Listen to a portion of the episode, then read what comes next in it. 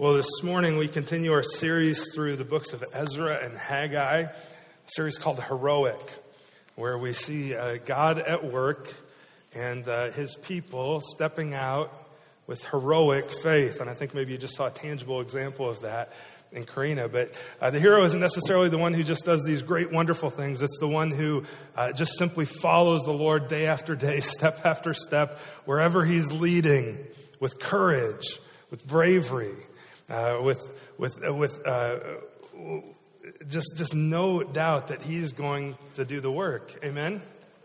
And uh, that's what we've, we've seen, and that's where we're continuing today. And we're going to pick it up in Ezra chapter 7. Uh, but before we do, let me pray, and then we'll join together as we look at the text. Let's pray. Father, thanks for Jesus, and Lord, thanks for your grace. Um, our only chance to have a faith that's heroic and a faith that is enduring and that trusts you is by your grace. Jesus, the only reason we love you is because you first loved us, even while we were still your enemies. You died on the cross for us. So you're the one who's doing the work, and you're the one who has to do the work in our lives, in our church, in our community. And uh, it's our job simply to partner with you to see where you're going and jump on board. Lord, I pray this morning, uh, Holy Spirit, you'd speak to and through me as I teach. And I pray also against the enemy as servants, their works and effects, that instead of discouraging us, Holy Spirit, would you give us courage as we see your hand at work to step out in faith and to trust you? Lord, we love you. We pray all of this in Jesus' name. Amen. Well, um, if you hear me kind of mumbling or smacking, I've, I've got just a really hacking cough today, so I'm sucking on a cough drop all the time, and I'll pro- this one's about gone, so I'll be throwing another one in. But if I'm mumbling a little bit, you know why. Or if I have to stop and swallow, you know why. But hey, Ezra chapter 7. Look at verse 1. We've been through the first six chapters of Ezra, and now the writer of the book shows up in the story Ezra. Now, after this, in the reign of Artaxerxes, king of Persia, now if you remember the last time we read, um, uh, first Cyrus was king, and when the whole story started, right? And he had conquered Babylon, became king of Persia, because all of God's people at the beginning of this story are in exile because of their sin. They've, they've been uh, uh exiled into what's modern day Iraq, Babylon. And then Cyrus, who's the king of Persia, comes in, conquers Babylon. Now he's the king, and he makes a decree at the beginning of Ezra and says, Hey, if you guys want to go back to Jerusalem, rebuild your temple, go do it. He didn't say it quite like that, but that's, that's the essence of it. Well, you fast forward uh, about 15, 20 years or so, and a new guy is king, and his name is Darius, Darius the Great. There's a number of Dariuses who are king, but Darius succeeded Cyrus, and you see Darius, I think, in chapter 6 of Ezra. We didn't really talk about him last week, but he shows up there. Now, when he returns a letter, as they, they started the work and they faced opposition, and uh, Darius writes a letter back and says, Hey, don't, don't stop them, let them keep working, because that's what was decreed. Well, now we get further into Ezra chapter 7, and now we've got this third king who's over all the people who are in exile, and his name is Artaxerxes. Now, what does that tell you right away? If there's been three kings since we started this book, what has passed? Some time, right? We're actually, we're 60 years later from the time that they finished building or started building the temple. It's 60 years later, two generations later and now Ezra shows up on the scene. So he says, after this, in the reign of Artaxerxes, so after all these things, after uh, the temple was started, and everybody got excited, and, and, a bunch of people went back. And then after the after the temple, the work was stopped because of opposition. But then after the temple started up, the work started up again, and Zerubbabel completed the temple. After all of this, in the reign of Artaxerxes, so if if you were a contemporary in the day, you'd know this is about sixty years later. Here's what happens. Look at verse 2, Ezra, or the end of verse 1. Ezra, the son of Seraiah, the son of Azariah, son of Hilkiah, he's talking, it's, it's Ezra, is what he's saying, and he starts listing off his genealogy. And if you look, it goes all the way back, verse 5, to Aaron, the chief priest. So Ezra has a great family lineage, doesn't he? He goes all the way back to the very first chief priest, Aaron all the way back to Moses' brother. Generation after generation after generation of, of ministry and of faithfulness to the Lord. That's Ezra's family. And it says at the beginning of verse 6 this Ezra then went up from Babylon.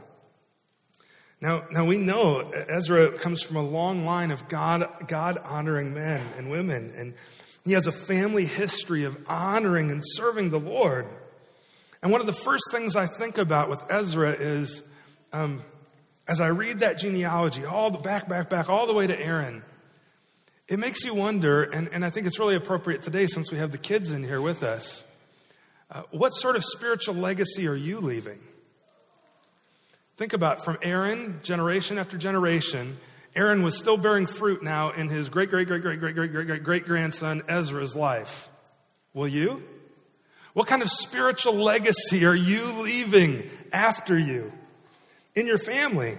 I mean, it's true. God can use anyone, right? He picks people up who have absolutely no spiritual legacy in their family and he uses them to do great things. He does it all the time, all the time, right? We have people in our church. He's done that with you. But, but do you know more often than not that the odds are much greater for somebody who comes from a long family history of the Lord's faithfulness and of obedience to the Lord? That, that Proverbs makes some promises, right? If you uh, train a child up in the way of the Lord, when he gets old, he will not depart from it. What kind of legacy are you leaving in your family? Parents, grandparents, great grandparents? See, uh, how about not just your family? What about in your church? You know, someday your family is going to go on without you, Lord willing, right? You live to a long age and they live for to a long age. Lord willing, someday Charlie's going to be an adult and um, I, I, I don't look forward to that day, but I'll be, I won't be around. And someday the church, Lord willing, is going to go on without you. Listen, I, I pray that this church goes on long after I'm done. Don't you hope that? That this church is still here like 60, 70, 80, 100 years from now? Well, what legacy are you leaving? What legacy are you leaving? See, it's only ever one generation away from just catastrophe. Are you going to outlive yourself in your family, in your church? Ezra's family certainly did. Look at Ezra. It goes on in verse 6 he was a scribe, skilled in the law of Moses that the Lord, the God of Israel, had given. Ezra was a skilled scholar of God's word. Ezra knew how to open up God's word and study it, and, and he was an incredible scholar. Here's what you're going to find out about Ezra. He was a great scholar. He was a great leader. He, he was just an incredible, incredible man. He really was. But you're also going to see his humility. But, and, and by the way, where did Ezra grow up? Do you remember? He was in, in exile in Babylon, right? So, what was in Babylon? There was no temple. Many people believe that, some scholars believe that Ezra is actually the guy who started the tradition of the synagogue. Do you know what the synagogue was? It was a local assembly of, of believers, of, of Jewish people, who gathered together for worship and for teaching and for community. Does that sound like anything you know? You're sitting at it. It sounds like the church, doesn't it? The Christian church is really out of that same tradition of the synagogue. So Ezra's fruit is continuing even today. When the early church started, they based their model off of the way the synagogues had been meeting. And that started in exile because they didn't have a temple. They probably only had pieces of God's word. Everybody didn't have like 15 versions of God's word in their pocket. They, they, they barely had any of it, just on scrolls. And so for Ezra to be a skilled scholar of God's word in a day where he had very limited access to God's word, is that incredible? That's incredible. God's hand on him. And, um, I think it's in no small part because of probably the legacy in his family. Uh, and the king granted to him all that he asked. Whatever Ezra needed, the king, who is the king now? Artaxerxes, right?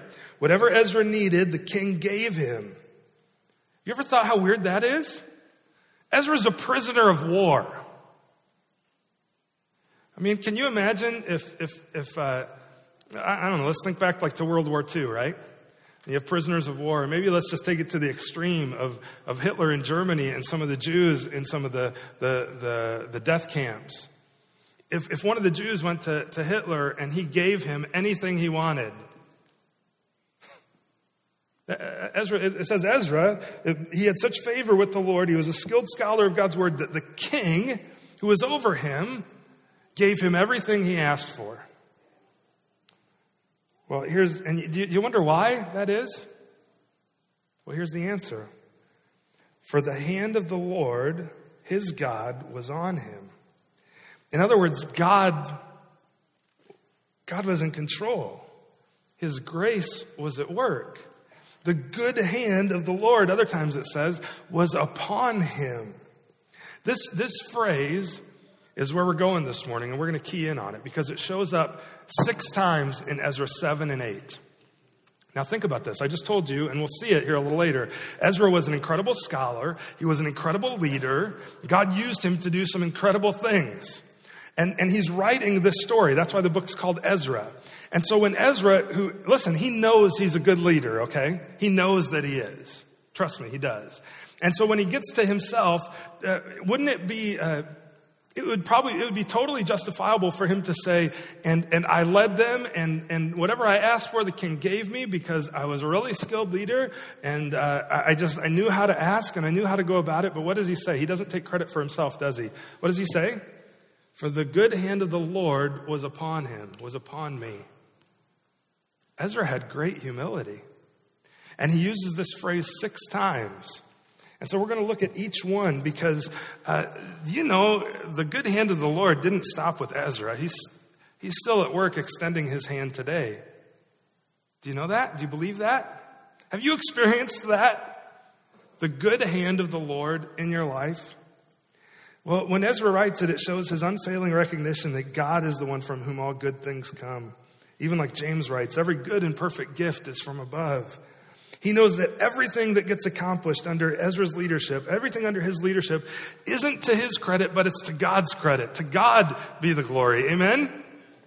In other words, how do we say it? It's all about who? It's all about who? Jesus. So whatever we accomplish, whatever happens in our church, it's all about, help me. Jesus. Good. It is. It's the good hand of the Lord. He's the one in control. So during the message this morning, we're going to look at, we're going to unpack the text, but we're going to stop each time that Ezra says the good hand of the Lord was upon him. So let's look at it this first time and see how the good hand of the Lord is on Ezra in verse 6. I would contend that the first way we see the good hand of the Lord in the book of Ezra, and honestly, we see it in our own life, is in provision. We see the good hand of the Lord in the way that he provides. Uh, Karina just gave incredible testimony to that. She, the Lord's nudging her to do something, and so she steps out in faith, baby steps, right? And she's taking steps, and all of a sudden, God just starts providing. And it doesn't make sense. Well, we're going to have the money for that. I, well, text message pops in. Hey, can we do this? Okay. Well, then I guess I'll take another step. Well, when's this going to happen? And somebody else, okay. So God just keeps providing. Well, how did he provide for Ezra? Well, whatever he asked for, the king gave him. The king gave him. Hey, do, do you trust in God's provision in your life, in our church? Are, are you, do you find yourself worrying? Um, I, I do. I worry about people. I worry about uh, finances. I worry about, you, you fill in the blank, and I can find a way to worry about it. Anybody else like that? But you know what I need to remember? Is that the good hand of the Lord is at work and He's upon me and He provides. And if He's working, we saw it a couple weeks ago, He provides for His work, doesn't He?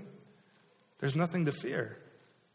And, uh, and after He provides for it, is God, is God out of resources to provide for the next thing? No, no. He still has more. He keeps providing. He keeps providing. Our goal, our, our mission is to what? Just keep following Him and trusting Him day by day. The good hand of the Lord was upon him. Ezra keeps writing and telling the story. See, this is 60 years later, and now another group is going to be going back to Jerusalem where the temple has been built. And there also went up from Jeru- to Jerusalem in the seventh year of Artaxerxes, the king, some of the people of Israel. Not just Ezra, but some of the people. And not just some of the people, but some of the priests and Levites, so the leaders, the, the singers and the gatekeepers and the temple servants. And they go up to Jerusalem On a map, it would look like over, but really it's up because Jerusalem's on a mountain, right? We've talked about this. He's going up in elevation. They go up to Jerusalem, and, and this is around 458 BC. It's about 60 years after the temple was built. Um, some of the people, did you notice that too? It wasn't everyone, it was some. Some weren't able to. They didn't have the resources, they didn't have the health to go. Others um, maybe just didn't want to go. But some went with him. Uh, look at verse 8. And Ezra came to Jerusalem in the fifth month, which was in the seventh year of the king. This would be late August or early September. So that's when they arrive, excuse me, in Jerusalem. Verse 9, for on the, well, I wonder when they took off. Verse 9 tells us, for on the first month, for on the first day of the first month, he began to go up from Babylonia. And on the first day of the fifth month, excuse me, he came to Jerusalem. Why? For the good hand of the Lord was on him. Ezra could have said, It was a five month journey, and I nailed it. Like I led these people, like I gathered all the support for months on end. Think of how long it would have taken uh, to convince people to make a, a 900 to 1,000 mile journey by foot or on camel and to move up, uproot to a place they've never been to, to a land they've, they've heard about, but they're not quite sure if I really want to go. And, and he, he builds up over time. I don't know how long it took him, but, but he gets everybody, he gets a whole group of people to go with him. Ezra could have just been like, dude, here's how I did it. But he doesn't, does he? What's he do? He says, the reason that we made it from the first uh, day of the month, first month to the first day of the fifth month, a five month journey is because of God, because of Jesus. It's all about him. The good hand of the Lord was upon me. He's the one who did the work. Um, and think about that journey. Here's maybe a thought of the good hand of the Lord here where we see it. I, I would argue we see it in that uh, he sustains us. Think about that journey 900 to 1,000 miles by foot, on camel, whatever the, the situation. You didn't, you didn't hop in a plane and get there in a couple hours. You didn't even hop in a car and get there in a couple days. Five months. And um, probably no showers along the way. Probably no rest stops to grab a burger. Actually, you know what you would have faced? We'll see it here in a moment. You'd have faced enemies along the way. People who had seen your caravan coming and they would have ambushed you to steal all of your resources and they would have, have hindered your progress. Happened all the time on these trade routes. Wow. But, but yet they made it. Why? Because of the good hand of the Lord. God sustained them. Why don't you say that? Why? Because of the what? The good hand of the Lord. He sustains us. Listen, it was a long journey. But when something big is happening, sometimes it takes time for it to all come together, doesn't it? It took them five months to get there. We don't know how long it took in preparation before they took their first step leaving Babylon. But the Lord sustained them through it. It takes time to get buy in and willingness to follow. It takes time uh, to make the journey. But no matter how long it took, the reason they made it was because the good hand of God was upon him. Ezra is relaying all of the glory to Jesus. And as I've said, he was an incredibly skilled leader, and we're going to see in a moment. Well, let, us just go to this next verse. We'll see it. For, for Ezra, verse 10, had set his heart to study the law of the Lord and to do it and to teach his statutes and rules in Israel. So, so Ezra gives all credit to the Lord. It reminds me of Jesus saying, Apart from me, you can do how much? Nothing. Nothing. Hey, are you afraid about something uh, that you see the Lord doing in your life? Or, or you're nervous about a, a, direction you feel like maybe He's going or our church is going? Um, listen, you're, you should be if we're not praying and trusting Jesus in it, right? You should be really afraid. In fact, you should quit. But, but apart from me, Jesus says you can do nothing. Let's seek His face. But look, this is what Ezra does. He had set his heart to study the law of the Lord. You ever set your heart to do something? You ever just get really determined, like, that's what I'm going to do? I'm going to learn this craft. I'm going to learn this trade. I'm going to learn, um, learn this book. Like in, in, in, uh, in Bible college, uh, when I took Greek, Like, unless you set your heart to studying Greek, there was no way you were ever going to learn Greek. I mean, I, and, and by the way, unless you set your heart to keep uh, with it after you learn it, you forget it, which um, I've forgotten a lot that I learned. Thankful for Bible software now, that you can just look it up. But have you set your heart to something? That's what Ezra does. He sets it to study God's word. He made up his mind, he made a decision. There's no turning back. He dug into the word. And not just to, to study it, uh, but to do it. See, James tells us, we're going to be in the book of James later this spring and throughout the summer. James tells us that, um, uh, that you're foolish if you just hear the word of God but don't do it. You're deceiving yourself, in fact, is what he says. If all you do is show up here week after week and you hear God's word and you're like, yeah, I agree with that. That's good. Mm, ah, good, good, good. But you do nothing about it, What's the point? What's the point? Be like Ezra. Set your heart not just to study it, but to do it. To do it.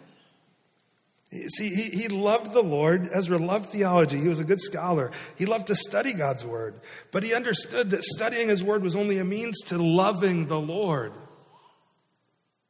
He loved God more than he loved theology. He loved Jesus more than he loved being right and having right doctrine.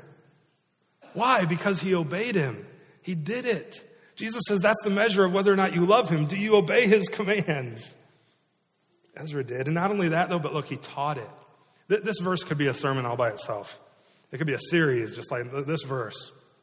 He, he studied the word, he did it, and then he taught it to others. In other words, he, that's part of his obedience. He was making disciples, wasn't he? He was teaching them to obey everything that the Lord had commanded. That's what Jesus tells us to do. We're sent to love people, invite them to follow Jesus with us, to teach them, in other words, everything that Jesus commanded, to love God and to love others. Let's keep reading. So Ezra is coming back, and uh, King Artaxerxes is giving him everything he wanted. Ezra's a great scholar, great leader. And then in verse 11, Ezra writes this He says, This is a copy of a letter, of the letter that King Artaxerxes gave to Ezra the priest, the scribe a man learned in matters of the commandments of the Lord and his statutes for Israel. So earlier we had a letter from Darius, I believe, right? Now we get a letter from Artaxerxes. At verse 12 Artaxerxes, king of kings, to Ezra the priest, the scribe of the law of the God of heaven, peace. Artaxerxes says, you notice that? It says Artaxerxes, king of kings. Like, hold on. I think that's reserved for Jesus, isn't it? Artaxerxes was a king of kings. In other words, he ruled over a large empire. There were kings under him, but Jesus is the king of kings. Amen? Um, so, and now, verse 13, I make a decree that anyone of the people of Israel or their priests or Levites in my kingdom who freely offers to go to Jerusalem may go with you. So people are freely allowed to go back. Again, this happened 60 years ago. Now it's happening again. I wonder if every time a king changed from Darius or from Cyrus to Darius to, to actually, there's another guy in there. There's Xerxes and Ahasuerus, and then there's Artaxerxes. Every time the king changed, do you suppose the people got a little nervous? Like, oh, now what's going to happen? I wonder if, they're, if, if he's still going to be kind to us, if the Lord's still going to protect us. You ever feel that after an election? They, they felt it, but it was after war. well, guess what? God's in control of who's in control. Right? And, and so he's going to keep working his will. And he's doing it here now through Artaxerxes. For, he says, verse 14, For you are sent by the king and his seven counselors to make inquiries about Judah and Jerusalem according to the law of your God, which is in your hand. In other words, he's saying, Ezra, I'm sending you back. You can go back, learn whatever you want, and, and you can find out how the things are, how things are going at the temple that's been rebuilt. You can live there. You can worship there. You can teach there. Uh, the king is sending him, but really, it's not the king sending him. Who's really sending Ezra? God is, yeah. Jesus is. He's, he's in control of who's in control. Verse 15, and, and uh, you get the law, Lord, of your God, which is in your hand, and also to carry the silver and the gold that the king and his counselors have freely offered to the God of Israel, whose dwellings in Jerusalem. So he goes on, and, and Artaxerxes is like, So you're going to go back, not only with the law, but I'm going to send you back with all kinds of wealth. And, and we're going to find out why here in a moment. Why Artaxerxes lets him go. With all the silver and the gold you shall find in the whole province of Babylonia, and with the freewill offerings of the people and the priests vowed willingly for the house of their God that's in Jerusalem. With this money, then, verse 17, you shall with all diligence buy bulls, rams, lambs, and grain offerings and their drink offerings, and you will offer them on the altar of the house of your God that's in Jerusalem. Uh, ministry takes funding, doesn't it? it everything in the world kind of costs something, and, and God's providing for this to happen. Whatever seems good to you and your brothers, do it with the rest of the silver and gold. In other words, it's an unrestricted gift, is what Artaxerxes is saying. You can do it according to the will of your God. The vessels that have been given to you for the service of the house of your God, you shall deliver before the God of Jerusalem. Whatever is required for the house, which it falls into you, falls to you to provide, you may provide it out of the king's treasury. And I, Artaxerxes the king, make a decree. So now Artaxerxes turns his attention from Ezra in his letter to the treasurers in the land. And he tells them, he says to all the treasurers in the province, whatever Ezra the priest, the scribe of the law of God of heaven requires you, let it be done with all diligence. In other words, Ezra's coming back, and whatever he needs uh, to do the work of the Lord at the temple, if he asks you for something, do it. Do it. If you go back, Darius had said the same thing uh, in, in chapter 6. And he said, If you don't do it, uh, we're going to pull a beam out of your house and impale you on it. Artaxerxes isn't quite that strict about it, but he, he says, Do it. He, he gives a list of how much. And then in verse 23, whatever's decreed by the God of heaven, let it be done in full for the house of the God of heaven, lest his wrath be against the realm of the king and his sons. There we see his motivation. Artaxerxes wasn't really worshiping God, he just wanted the benefits. He was treating God like another God, a genie in a bottle. And um, Here's my wishes. I'm going to pay enough that maybe he'll, he'll be kind to me. That's what he's doing. We look at verse 24 then. We also notify you. Uh, Ezra is leading back. It's going to be the first tax exempt church in history. Look at this. Uh, we notify you that it shall not be lawful to impose tribute or custom or toll on any of the priests, Levites, singers, doorkeepers, temple servants, or other servants of this house of God. So, uh, listen, give them everything they need and don't tax them anything. And then he turns his attention back to Ezra. And he says, Ezra, uh, long story short, he, he appoints Ezra to be the one who's going to appoint new government leaders in the land. So he, he's kind of giving a clue to all the treasurers listen, you need to really help this guy because he's going to be the one who's in control now. It's incredible favor of the Lord. And now, as Ezra finishes the letter, verse 27, he begins writing and giving commentary on everything. Look what he says. Verse 27, he says, Blessed be the Lord, the God of our fathers, who has put such a thing as this into the heart of the king. Blessed be the Lord, the God of our fathers. Again, Ezra's focus isn't on himself, is it? It's on the Lord. You know, um, many of you in this room, the Lord has done some incredible things through your life, through your generosity, through your sacrifice, through your faith. The reason you have a, a place to sit this morning is because of some of the generosity and sacrifice and faith of people 25, 30 years ago. How many of you, you were, you were here then? You were here back in the early days of our church. Would you raise your hand? Raise it high so we can see it. You, you've been here for 20, 25, 30. Can I just say thank you? Thank you. I mean that from the bottom of my heart. Thank you. And blessed be the Lord, the God of Israel, the God Almighty, that He would put such a thing in your heart, that His good hand was upon you and continues to be upon our church. You're, we talked about legacy earlier. You're, you're leaving a legacy. Thank you. Anybody else agree? Thank you. Amen. And we don't want to miss that. And um, Ezra, all these things happen, and he says, Blessed be the Lord, the God of our fathers, who put such a thing as this into the heart of the king. Now, notice what he puts into the heart of the king. What Ezra says was put into the heart of the king. This is the first clue we get as to what Ezra's mission is going to be when he gets back.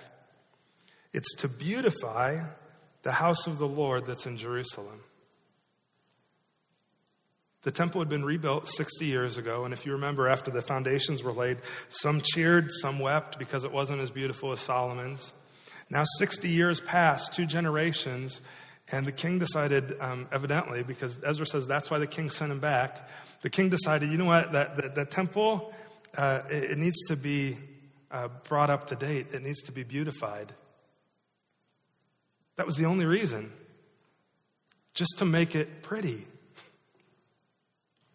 He's like, uh, the, the Lord, the God of heaven, put it in the heart of the king to beautify the temple. And he sent back millions of dollars worth of gold and silver to provide for all of it to happen. That tells me that the Lord um, cares about creativity, He cares about beauty. Um, it, it wasn't to make it more functional, it wasn't to help the poor, it wasn't, it was to make it pretty. God, God put this in the heart of the king to go beautify his temple, to beautify the people's place of worship, so that it would continue to endure for generations. And look at verse 28. And, and now the, the Lord who put that in the heart of the king, and he says, Blessed be the Lord God who extended to me his steadfast love before the king.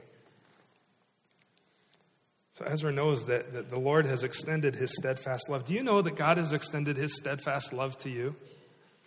Steadfast, like unchanging, never changing love for you, Un, unalterable, unescapable. His steadfast love.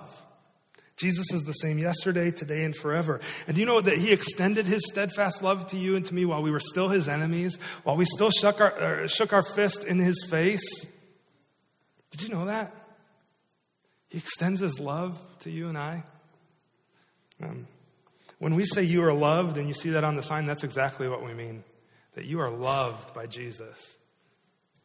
Children, you are loved by Jesus, and you're loved by us. Here's some, here's some ways that God loves. We love because He first loved us, 1 John 4.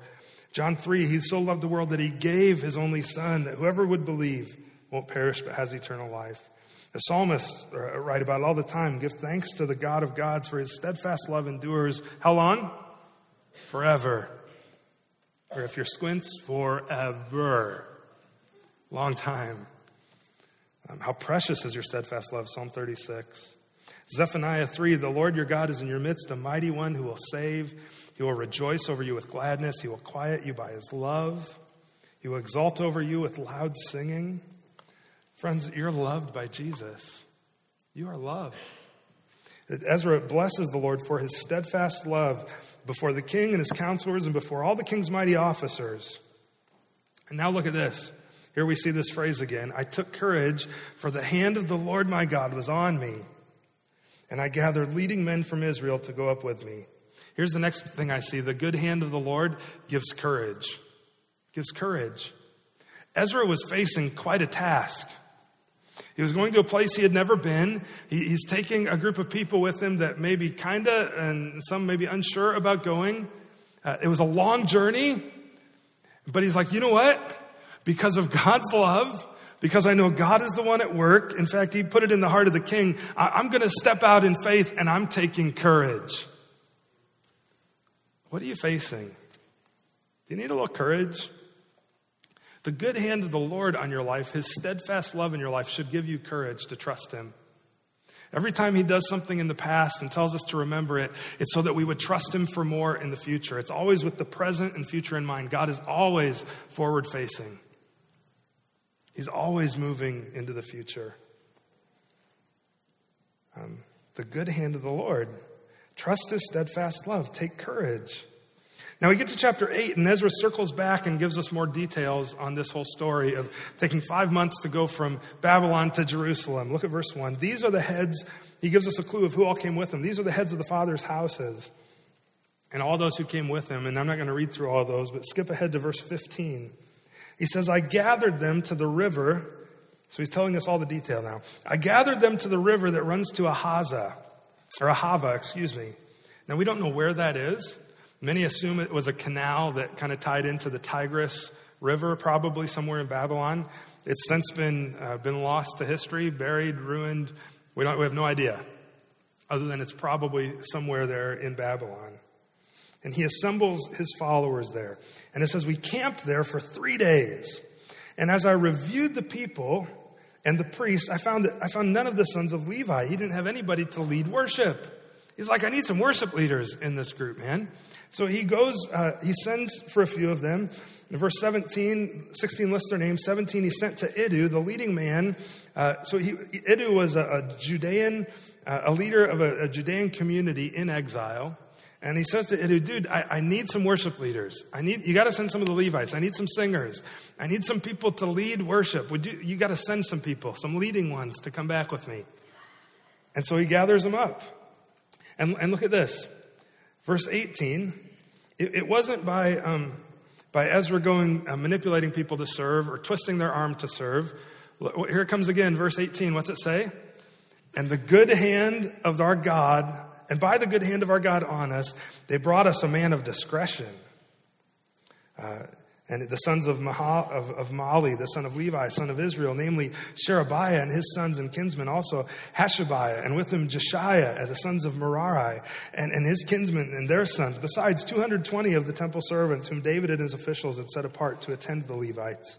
And these were all mentioned by name. There it is. Well, what's good, God's good hand providing this time? Well, I think it's pretty simple. He's providing wisdom, the man of discretion, and he's providing good leadership. Good leadership is a gift from the Lord. It's a sign of his good hand upon his people, both in Ezra and in these people. Then I proclaimed, see, he, so here's the scene, right? He gets everybody together. Here's what we're going to do. We're going to go back. It's going to be a long journey. Um, and so we're gathering here at the river and then we're going to take off. Are you ready? Are you ready? And I wonder if people were like, um, yeah, but hey, can I get some more detail here, please? Ezra, I'd like to know, um, like, uh, where are we stopping for breakfast in the morning? And uh, how many bathroom breaks are along the way? And uh, by the way, what about that dangerous pass where there's uh, people there who are bound uh, to take all of this gold and silver and wealth that the king has given us? How are we going to make it? I hope you got a plan, Ezra. I hope you got a plan, man. Look what he does.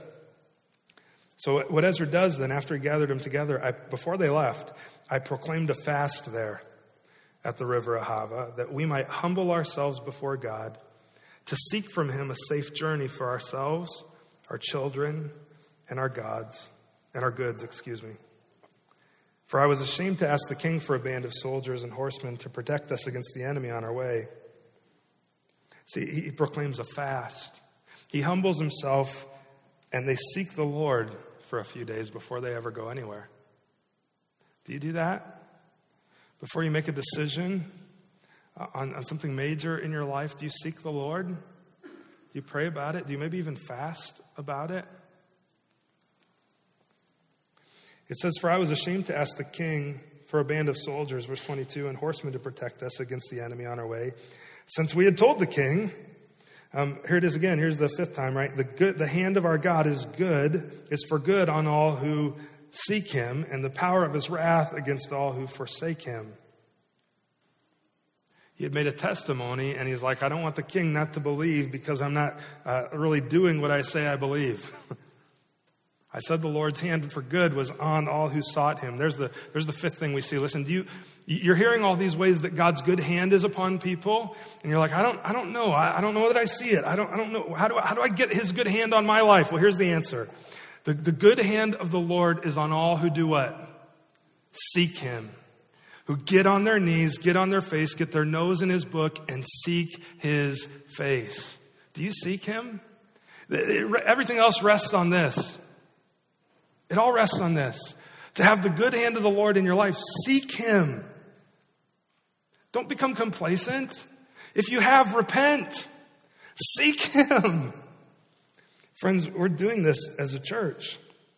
Look at verse 23. We fasted and implored our God for this. And then as they sought him, he listened to our entreaty. So they sought him, and he was found. You know, that, that's kind of the calling card of God in Jeremiah. He says, If you seek me, you will what? Find me.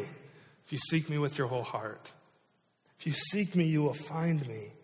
That's heroic faith. That's keeping his eyes on Jesus. That's trusting him to do the work. And it says, We fasted and implored our God for this, and He listened to our entreaty. Do you know today starts for our church 30 consecutive days of prayer? Did you know that? And you can sign up to get prayer texts every day starting this afternoon. And by the way, so are you, are you worried about anything going on in your life? Are you worried about anything going on in the church, the direction we're heading, whatever's coming, whatever's happening? Well, then are you seeking God in it? Because if you're not, what a waste of worry and of time. If you're not praying about it, forget it. I, ha- I haven't mentioned where we're heading, right? But you all know where we're going with the 30 for 30 stuff. Listen, if we're not seeking the Lord in that, and not just in that, but in every ministry of our church, uh, write it off. And let me know we're not, because I want to find a job where everyone is seeking the Lord, but I believe we are. Amen? And I praise the Lord for that. But hey, if you want to seek him, here's what we're going to do. Every day at 4:30 for the next 30 days, if you text this phrase that's in your bulletin, 3030 pray to this number 95577, you'll get a text message every day at 4:30 to pray about and it's a request for something in our church. So today's, I think, has that the Lord would put in us a desire to pray and to seek His face. And every day you get that at 4:30 in the afternoon when we get it. Um, I would encourage you just just pray about that thing for a couple minutes. Whenever you see it, maybe you don't see it till you get home at night. I don't know. Whenever you get it, just pray about that thing, and just seek the Lord in it.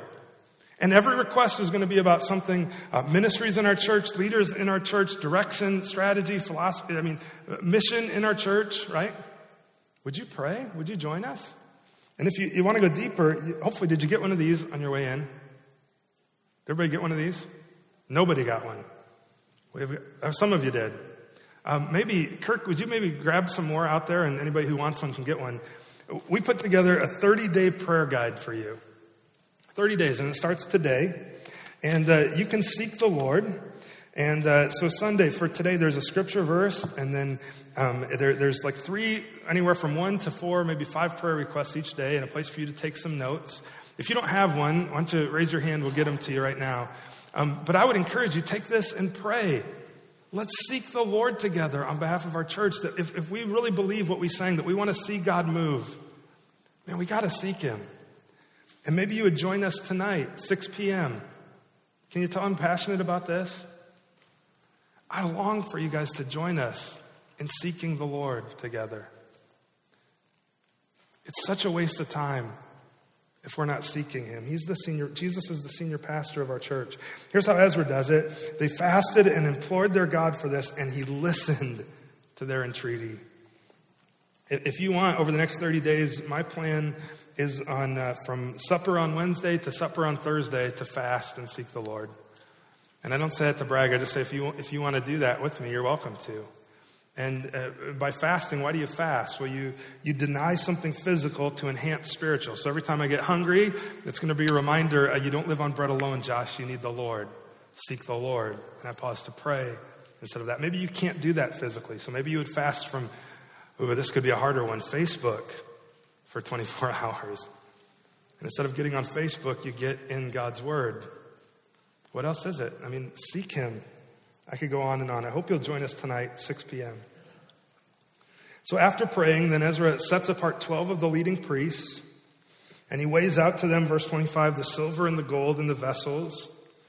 And, and he says to them, verse 28, You are holy to the Lord, and the vessels are holy. The silver and the gold are a freewill offering to the Lord, the God of your fathers. So guard them and keep them until you weigh them before the chief priests and the Levites. He entrusts all the wealth to these people and says, By the way, you better guard it because it's not yours, it's God's. Take good care of it. And they had a heavy burden then to carry. And the priests and Levites, verse 30, took over the weight of the silver and the gold and the vessels to bring them to Jerusalem to the house of their God. That would have been hard work carrying the weight of all those precious metals.